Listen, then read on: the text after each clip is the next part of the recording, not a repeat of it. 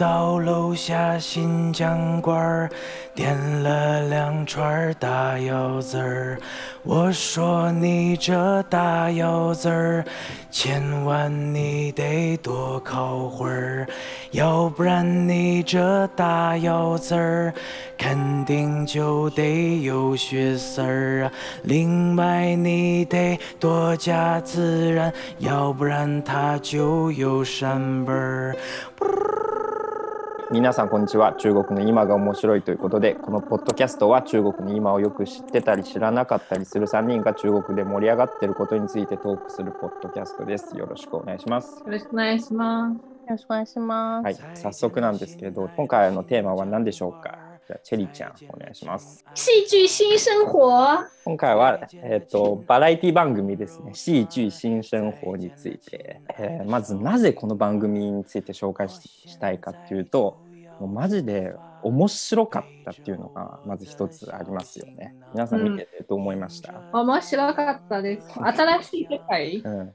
入り入りました。でこの「戏劇新生活」っていうのは、まあ、あの日本語訳で言うとあの演劇新生活かな。もうそのままなんですけど。なんだろうバラエティ番組なんだけどリアリティショー演劇バラエティ番組みたいな感じだよそうそうそう。多分日本語で紹介してるメディアがほとんどないんだけど見ててマジで感動したので なんでちょっとぜひトークしたいなとは思いましたね。えーこの番組がどんどんな番組かっていうコンセプトとしてはあのこの番組はリアリティショー番組でして演劇をテーマにしてるんですよね。そうそうそう。そうであの中国で今一番実力のある演劇人たちを集めて、まあ、一つのところに集めてあの演劇だけでお金を稼い稼ぎなさいみたいな感じで、まあ、あのお金を稼いだり生活したりとかそういうリアリティショーの部分と一緒にその人たちが芝居を一つ一つやっていくんだけどそのリアリティショーの部分とその演劇の部分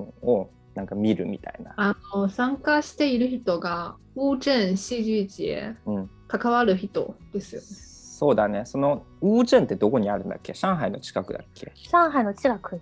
近くの、まあ、ちょっと浙江省浙江省のなんか歴史的ななんか古い町があるんですけど、その町で最近年だよね。まだそす5年くらいかな、そうそうそう。えーしかやってないんだけど、その演劇フェスティバルを毎年やってて、中国ではもう今一種のその演劇のなんか聖地みたいになってるんだよね。いっぱい劇場とかも建てて。そで毎年毎年その演劇フェスティバルもあやっててダガーというのもあってそこウーチェンというところでこの番組の収録をしてるって言ってその出演者たちも結構あのそのフェスティバルのその審査員だったりさ実際に出てってその賞を取ってたりする人たちも多いよね。でそうこの番組のプロデューサーのホアンレイはいもそのウーチェンフェスティバルのあの演劇フェスティバルのそのまあ創始者作った人そうそうそうそう。そう、司祭の人一人ですよ。ね。そうそう。これ演劇がテーマだからさマジで日本でも中国でもまだまだ見る人少ないと思うのね。一部の人しか、ね、演劇って興味ないからさ。そうそう。え日本でも。日本でもねあのまあ少ないんじゃない？そういうアイドルとかに比べては。一般的な大衆的なエンターテインメントよりはではかなないり限られかなり限られてるんで。そうそうそう。まあ日本でも中国でもまだまだ演劇を見る人はまだ一部なんだけど、まあ、この番組が出たおかげで結構中国では演劇ってなんか広まりそうな感じがしてるんですよね。そう、私がそうの一員ですよね。そうそうだ。その番組を見たらちょっと演劇見たくなるでしょ、見たいですね。うん。って感じになるぐらい結構魅力的な番組だからさ。まず劇場に行きたいんですね。うん。うん、気持ちで多分ね、劇場で見た感じはもっとなんかリアリティがあって、感動すると思う。そうそうそう、感動すると思うん。もう何が、まあ、この番組すごいかっていうとまずその演劇を作っていく過程とか見れるのは結構面白くなかった。う。確かに。うんなんかそういうアイディアが一つあってじゃあどういう脚本がいいのかとかさどうやってなんか俳優たちと作っていけばいいのか道具は道具たとかも自分で作ってるからさそうそう、手作りしてたよ手ね。作りしてるからさなんか、あの、なんだっけ、学校の文化祭みたい。そううん文化祭みたいな感じだよね。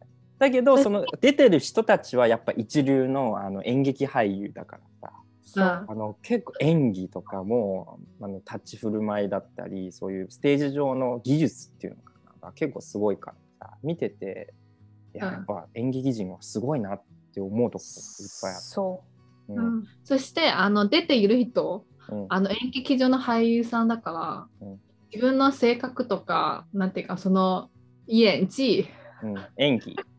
そうそう演技があの自然にその生活に入っているからああそれはそうだね。リアリティショーの部分もそうそうそう。あのみんなで一緒に生活してるんですけどこれ。めちゃくちゃ面白くて。確かに日常も結構面白い。誰がご飯作んのみたいな。どういうご飯作るのとかさ。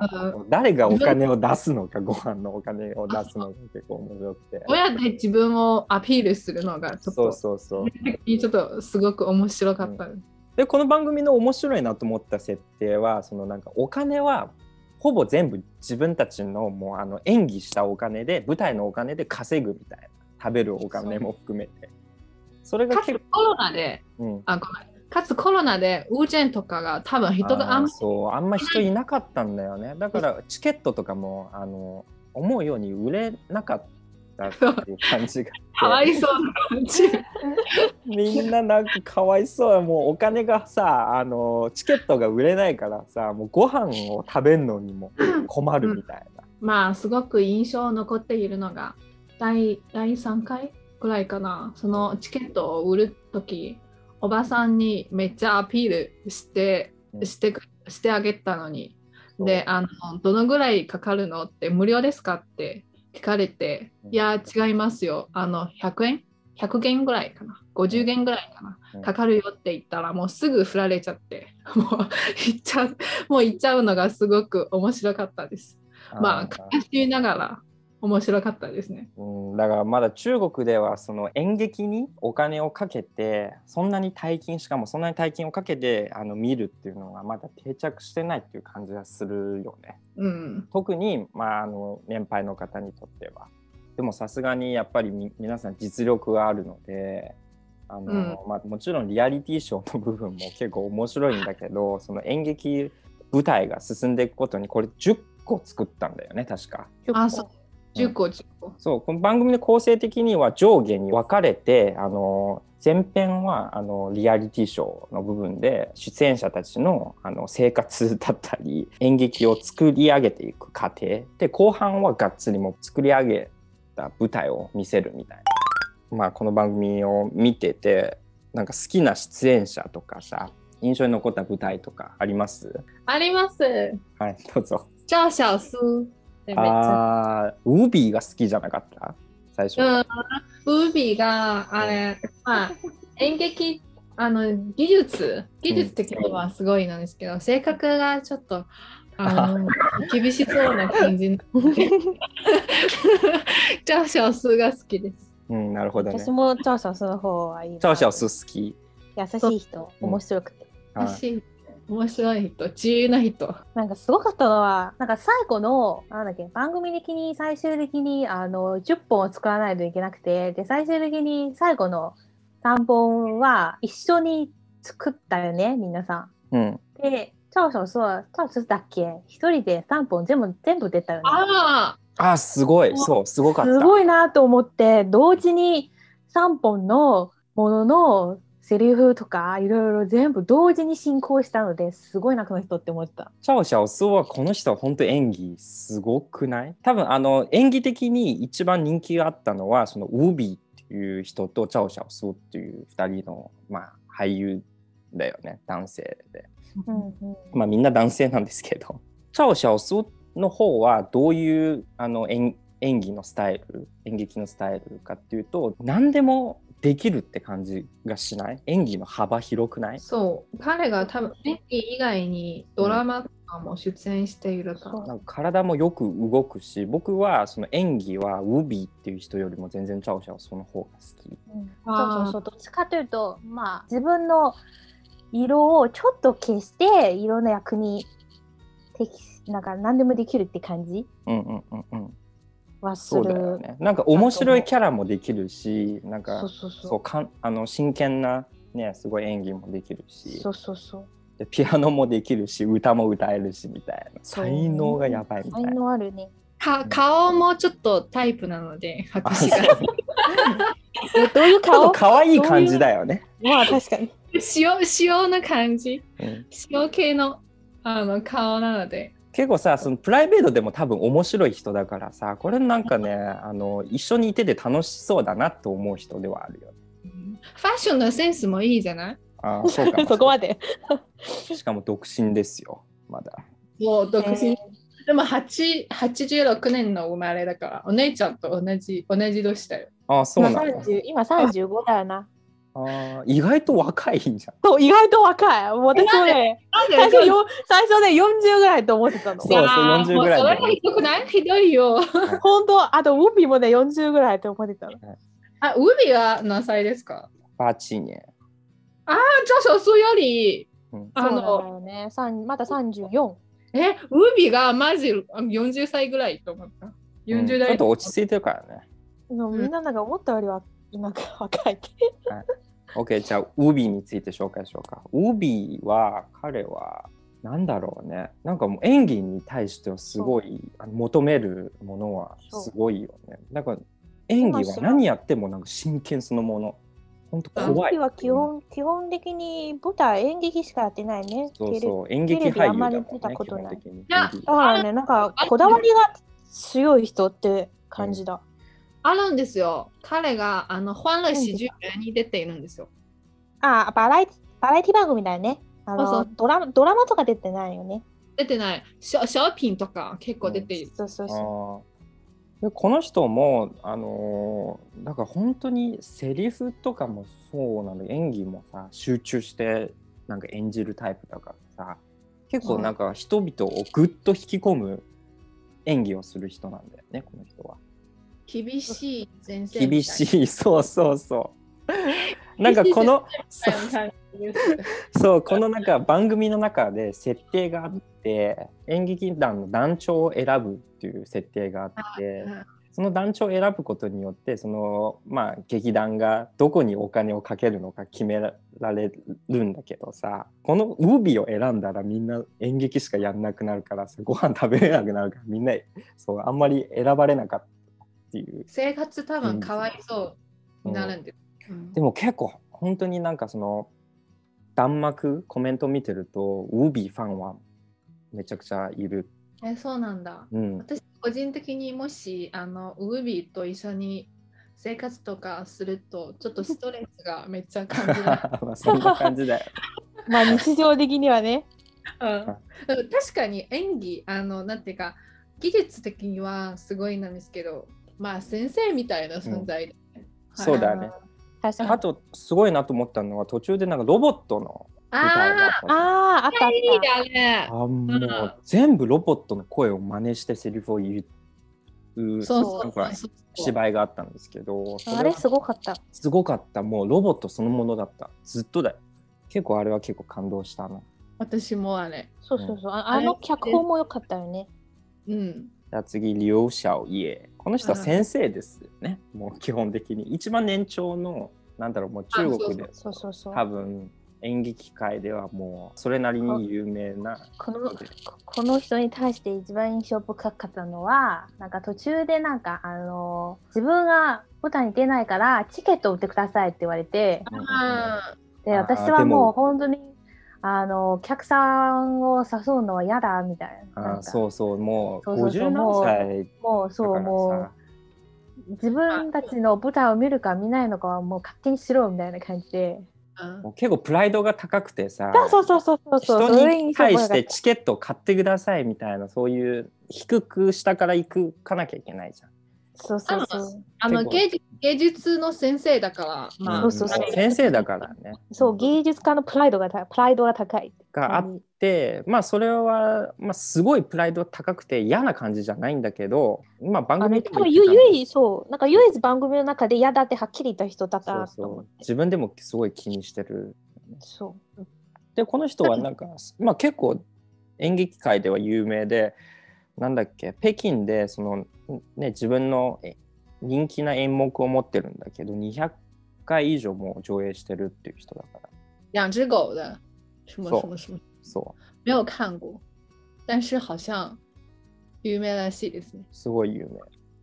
多分彼があの大学の伝統的な感じで、うん。ロシア風のあのなんていうかやり方が好きじゃない？そうだねセリフ回しとかもやっぱあのセリフの先生っていうぐらいだからやっぱセリフすごかったなとは思ったそうそうそう。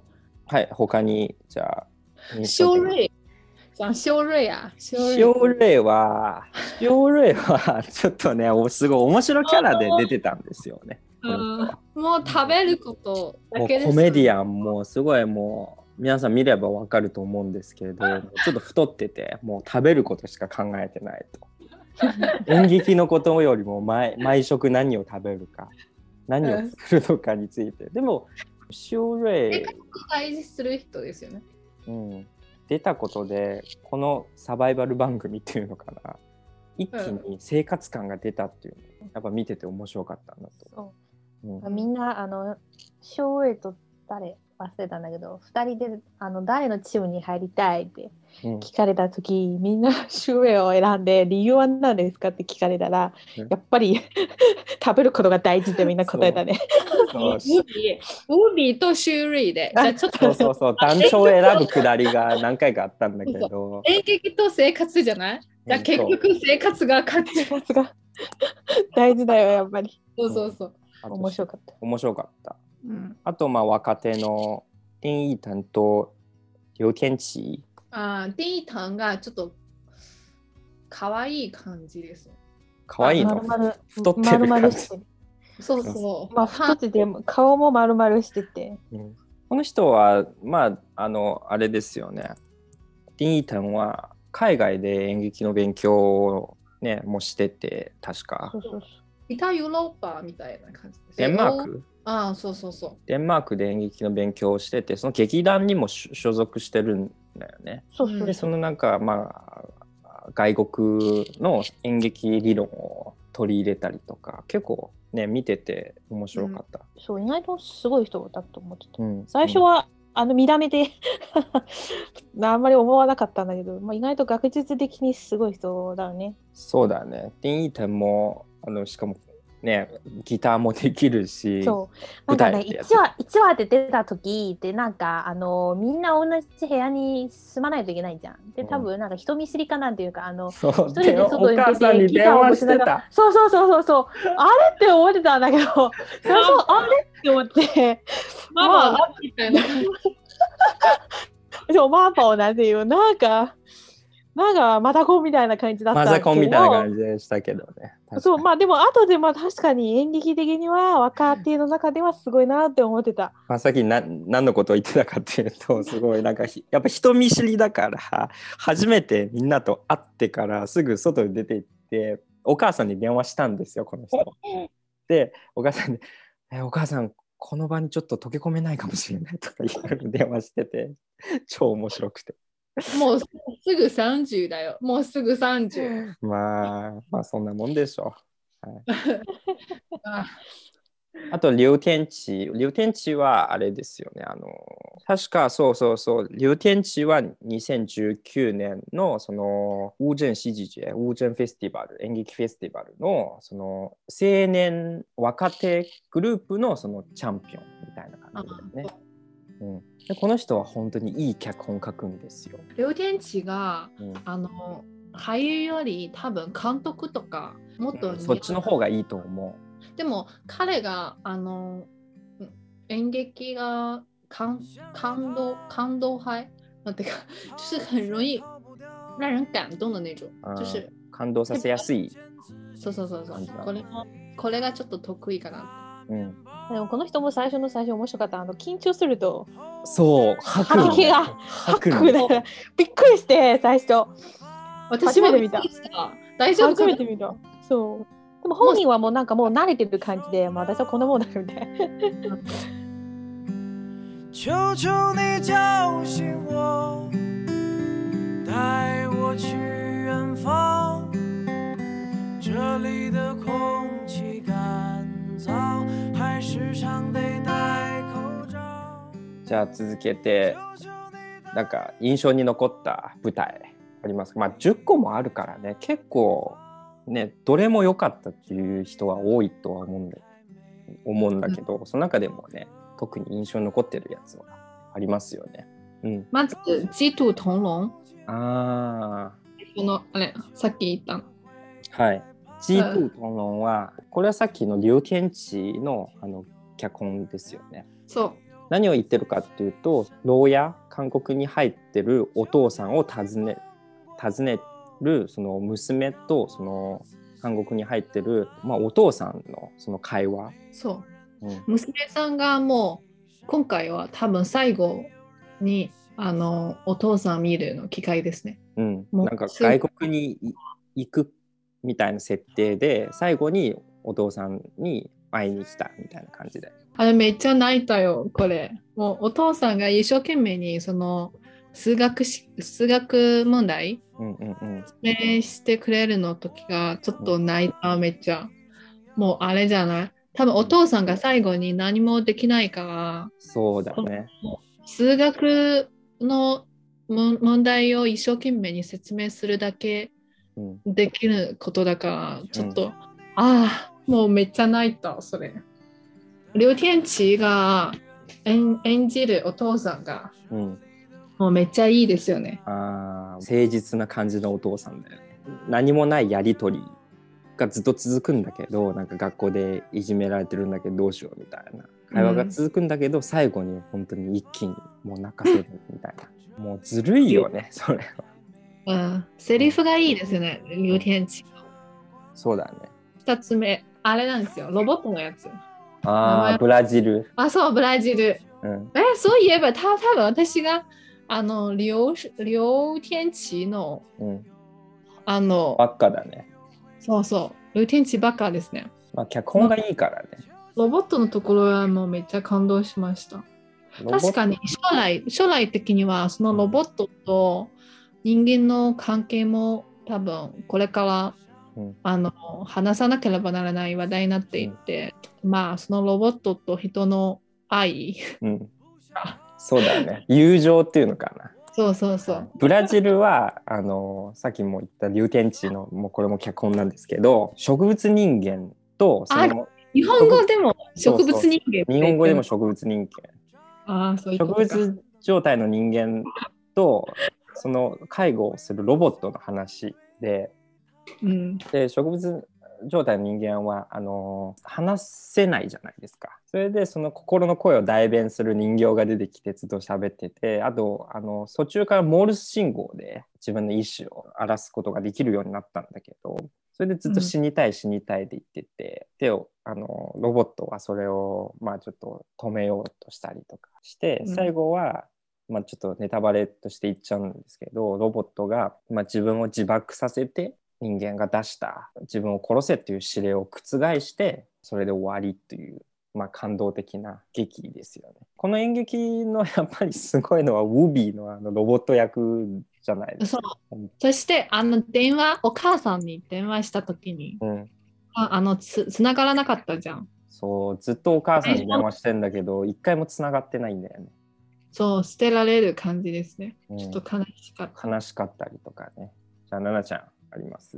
まあ、なんて、まあ、どっちかというと、あの、あれはね、両天地の脚本は、あの、形式、舞台の形式はすごくシンプルなんだけど、やっぱり内容が伝わっ、ちゃんと伝わってきたうん。ところがうん好きだなと思って、で、補足すると、まあ、考えたのは、あの、さっきも皆さん言ってたんだけど、お母さん一回も電話出た出てなかったんじゃん。かわいそう、本当に。そうで、あの、本当に血液血縁関係のあるうん。家族と人間とロボットの間比較してみるとロボットの方がもっとなんか感情を持ってて愛愛っていうのはまあるっていうその対比はすごいね。そうちょっと皮肉皮肉っていうかなんていうのか感慨深かった。うん。あのロボットがもう8年間ぐらい多分いじられないからそのなんていうかそのボロボロさもうん、ボロボロの感じもなんか出てた。そうそうそうそう出ているんです。はい。そう。でも逆にそうそんなに長い年月で看病したので感情が生まれたっていうロボットだとしても。うんそう逆に本当になんか血縁関係はあるんだけどもう捨てられたってあのお母さん捨てたお母さんとちょっと比較してみると皮肉だなって思ってて。うん。まあ確かに両天地の脚本はなんか好きこの人。泣かせる系多いよね、本当に。そう。多分女性がすごく好きじゃない？それ。そう。女性あとはそう結構ね舞台の作りがシンプルなんじゃん。このそうだね。そうだね。やつももう本当にずっとベッドで寝たきりで、で、海のロボットとあの人形 3, 三人でやってたんだよね。うんうんうん、多分ね、あの、後で言うんだけど、もう一本のやつと比べて真逆な感じのやつがあるんだよね。あの、やっぱり舞台の形式で結構ヨーロッパの影響を受けられたやつは、なんか、ごしごしそうそうそうそうそう。そう。そう。複雑な構成ででなんか花々華やかな感じのやつもあるんだけど両天地は真逆なんだよね。で彼の、まあ、脚本はどちらかというと現実日常生活にあるちっあちゃいな。りそうなそうそう。ああることからその感動を生み出すみたいな感じで。全体的なストーリーよりなんていうのかな、うん、この人人にフォーカスしているあそうだね。ものが多いので。人間関係だったり、そうそうそうそう。うん。そういうのは好きだった。はい、あともう一本はさっきチェリーちゃんの言ったあの「ゴーシン」ウ天使のやつと真逆ほぼ真逆な感じだなと思って。うんうん。そうストーリー的にはあのまあ、ちょっとファンタジーな感じであの犬にあの人間の脳をいいなんかい移植してうん。でその犬がちょっとあの人間性を持つようになったって感じ、まあ、でも、半半半分はまた犬の習性が残ってる。なんか最初はまあ自分が人間かどうかとかあとこの手術したあの科学形とのなんか戦いとかでいろいろあまあやってたんだけど結局はやっぱりあの、まあ、ストーリー的には最終的には私はやっぱり人間はなんで人間は犬より上なの？なんで人間の方がいいんだの？私は犬の方がいいやみたいな感じで最終的に終わったんだけど。でうん。印象深かったのは、まあ、ストーリーよりはその形式が初めて見た初めて見たかもしれない。あの結構ね。セリフが普通の言葉じゃなくて作り言葉？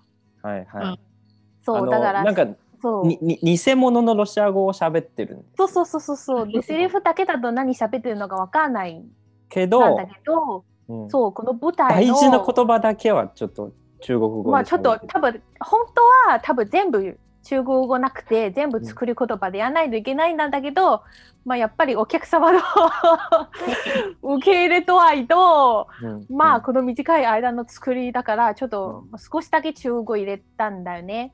うん。でも全体的には結構なんかぶ舞台の道具が多くてあと、あー音楽と照明とかうん。いろいろあと人の動きも口調的にしてて、まあ、そういうのを組み合わせしてで内容を、まあ、お客様に伝わるように頑張ってたってやつ。うん。で私は個人的に好きじゃないなんだけど印象深かった。ああ、多分意味も深いんですよね。多なるほど。分人間が人間が無理やりで、その、なんていうか、その自然の、自然のものをあの作り直すみたいな感じで。でも、それが、まあ人間無理やりのことだから、それが正しくないんで、あの自然が自然だから、その、なんていうか、その、就是不要过多干预。そうそうそう。なまあまあちょっと最終的に思ったのは人間はまあいわゆるなんかピラミッドの最最上階で、まあ、はい自然を破壊するとかうんなんか動動物をあのあなんだっけ受領しすぎて絶滅させたとか、うんそういうのをちょっとふっと思ってたよね。うんでそういうのはあの結構人間は確かにお思い勝手なことをいろいろやってるなーって思ってた。最後の最後でそのテーマは入れてきたよ。そうそうそう人間中心主義。でもあの表現の形式で結構なんか、なんか、ん脚本誰が書いたんだっけ？ディートンだっけ？あ、違うか。この脚本はあのもともとはあのソ連のブルガーコフの犬の心臓から撮ってる。あ、そうそうそうそう。なんか結構そっち系の華やかさは感じてるね、と思って。あまりこく、まあ、私はあまり見たことない。私が演劇があんまり見たことがないんですけどそれが多分あれですよねヨーロッパの。演劇にちょっと近いな近いな感じです。なんか芸術だなって思っうんて。ちょっと日常から離れてる芸術って感じ？あのさっきのウーテンチのあのブラジルの真逆。象徴主義をちょっと取り入れあたそうそうそうそうそう。抽象的ななんか。抽象的な表現方法だよね。思ってたのは、まあ、私あまり中国の舞台とか演劇とかで見たことないなんだけど、うん。なんか意外だったのは意外とね結構ヨーロッパ、まあ、ロシア、うん。そっち、まあ本当にそっちのまあ伝統的な演劇、まあ、オリジナルはヨーロッパないんじゃないですか。昔から。そね。そっち。の影響が強かったなと思って、うん。本当はなんか個人的にもっとなんか中国っぽいものを見たかったななるほどね。もっとなんだろう伝統的な狂劇が入ってたりとか。そうなってかというと私日本で意外とうん。あの舞台とかミュージカル見てるんだけどはいはい。日本はね結構あの自分のまあオリジナルの、まあ、アニメから出たやつとか小説から出たやつとか、うん。あのあとは結構前見てたミュージカルはあのロックと歌舞伎を融合したやつとかうんうん。いろいろちょっとねあの日本でしかできないものがねうん。もう出来上がってるんだよね。うん。まあ、中国はまだ模索してるかな。多分あの「暗恋桃花源」って見たことがないんですけどそう、れ多分そんな感じのやつね、多分その感じと思う。もっとお客さんにも受け入れやすいし、まあ、うん。自分らしさ、うん。自分のものをできるのかな。まあ、完全になんかヨーロッパのやつを脚本をちょっとアレンジして出すっていうのは今回多いなっていうふうに思ってた。意外と。確かにね。まあ中国のもともとのそういう俳優の教育システムがあのロシアから来てるっていうのがあっ。てやっぱりその一番年配の出演者のリュウ・シャオイエンの方がそのソ連の演劇を選びたがったりとかあとあのセリフとかも表現の仕方とかもすごくそう。あの外国っぽく。中国中中国の演演劇はまあこれからの進化が楽しみだなと思って。個人的にすごい印象に残ったのは、まあ、一つはリア王。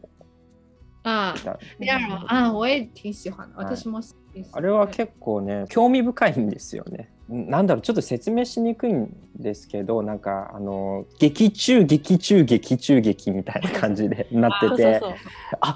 この大木说套娃，呃ロシそうそうそうなんかマまトリョーシカみたいな感じ。そうそうそうそうそう。そうマトリョーシカみたいな感じでなんかこのあ演劇だと思ったら実はある小説家の夢だったけどその小説家の夢もまた何かの夢だったみたいな、まマトリョーシカみたいに劇中劇がすごい続いててその形式が面白くて、えっと、そのこのバラエティを作った監督が言わんとしてることはこのバラエティリアリティショーも演劇でそれを見てるあなたたちも実はあの演劇の中の一部分なんだよっていうメッセージがあったとあますあこんな説明でどんぐらい分かってくれるか分かんないですけれど 番組を見れば本当に分か分かるような感じがしますよね。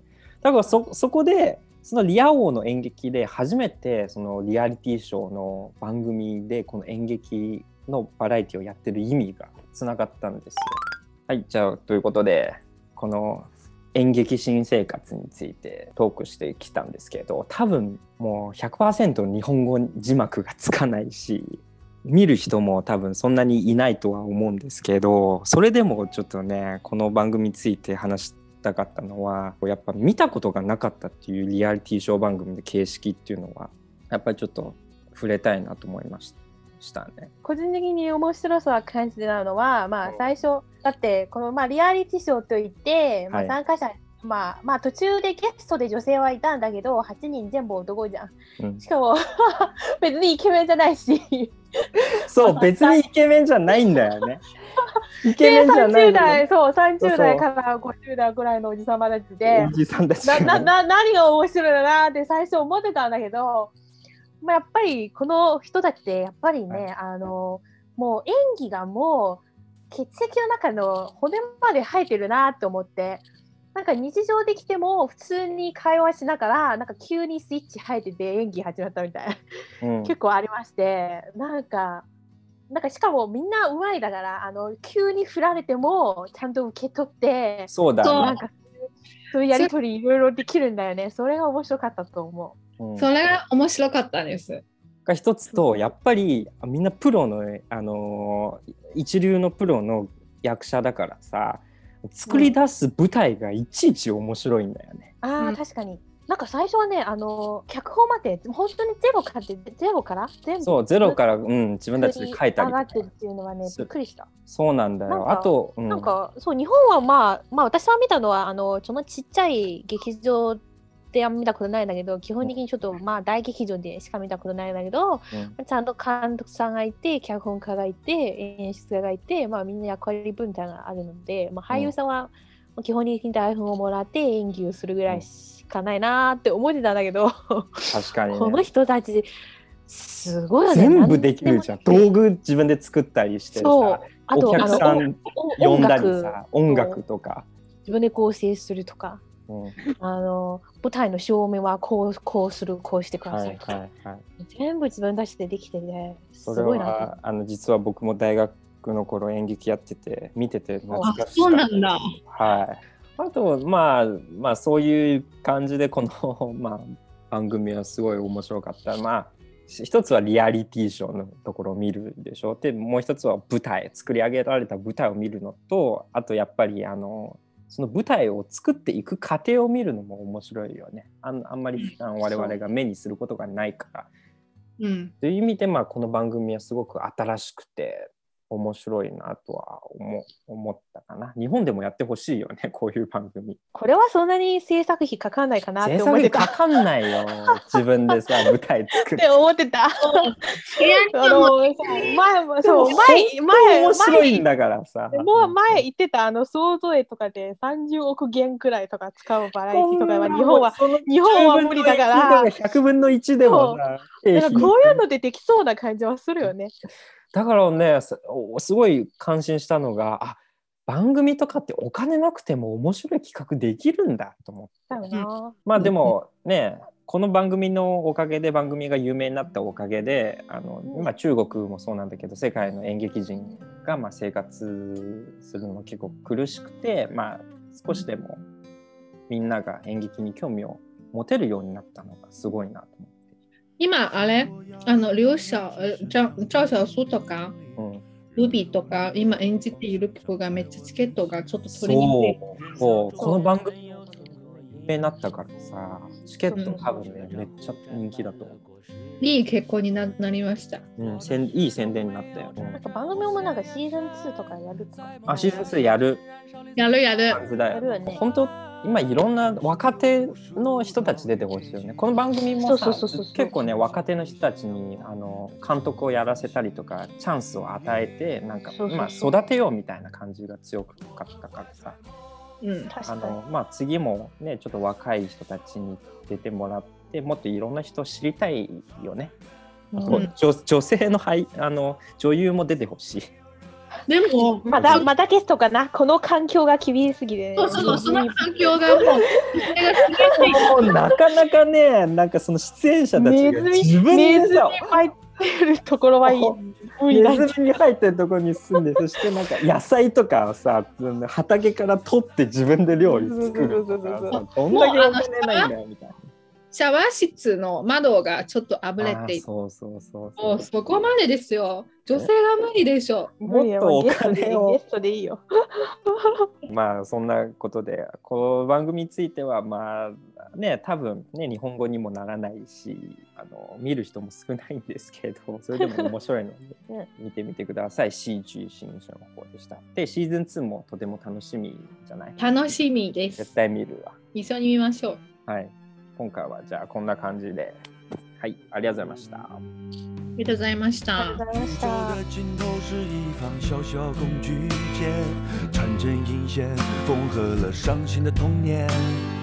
把自己归零，虚心又心虚，相信没有路程长过脚步的坚定。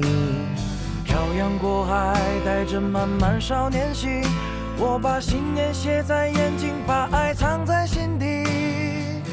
你的爱墙阻隔不了现实的含义。我迷恋在角落里探寻浪漫主义。我们怀揣理想，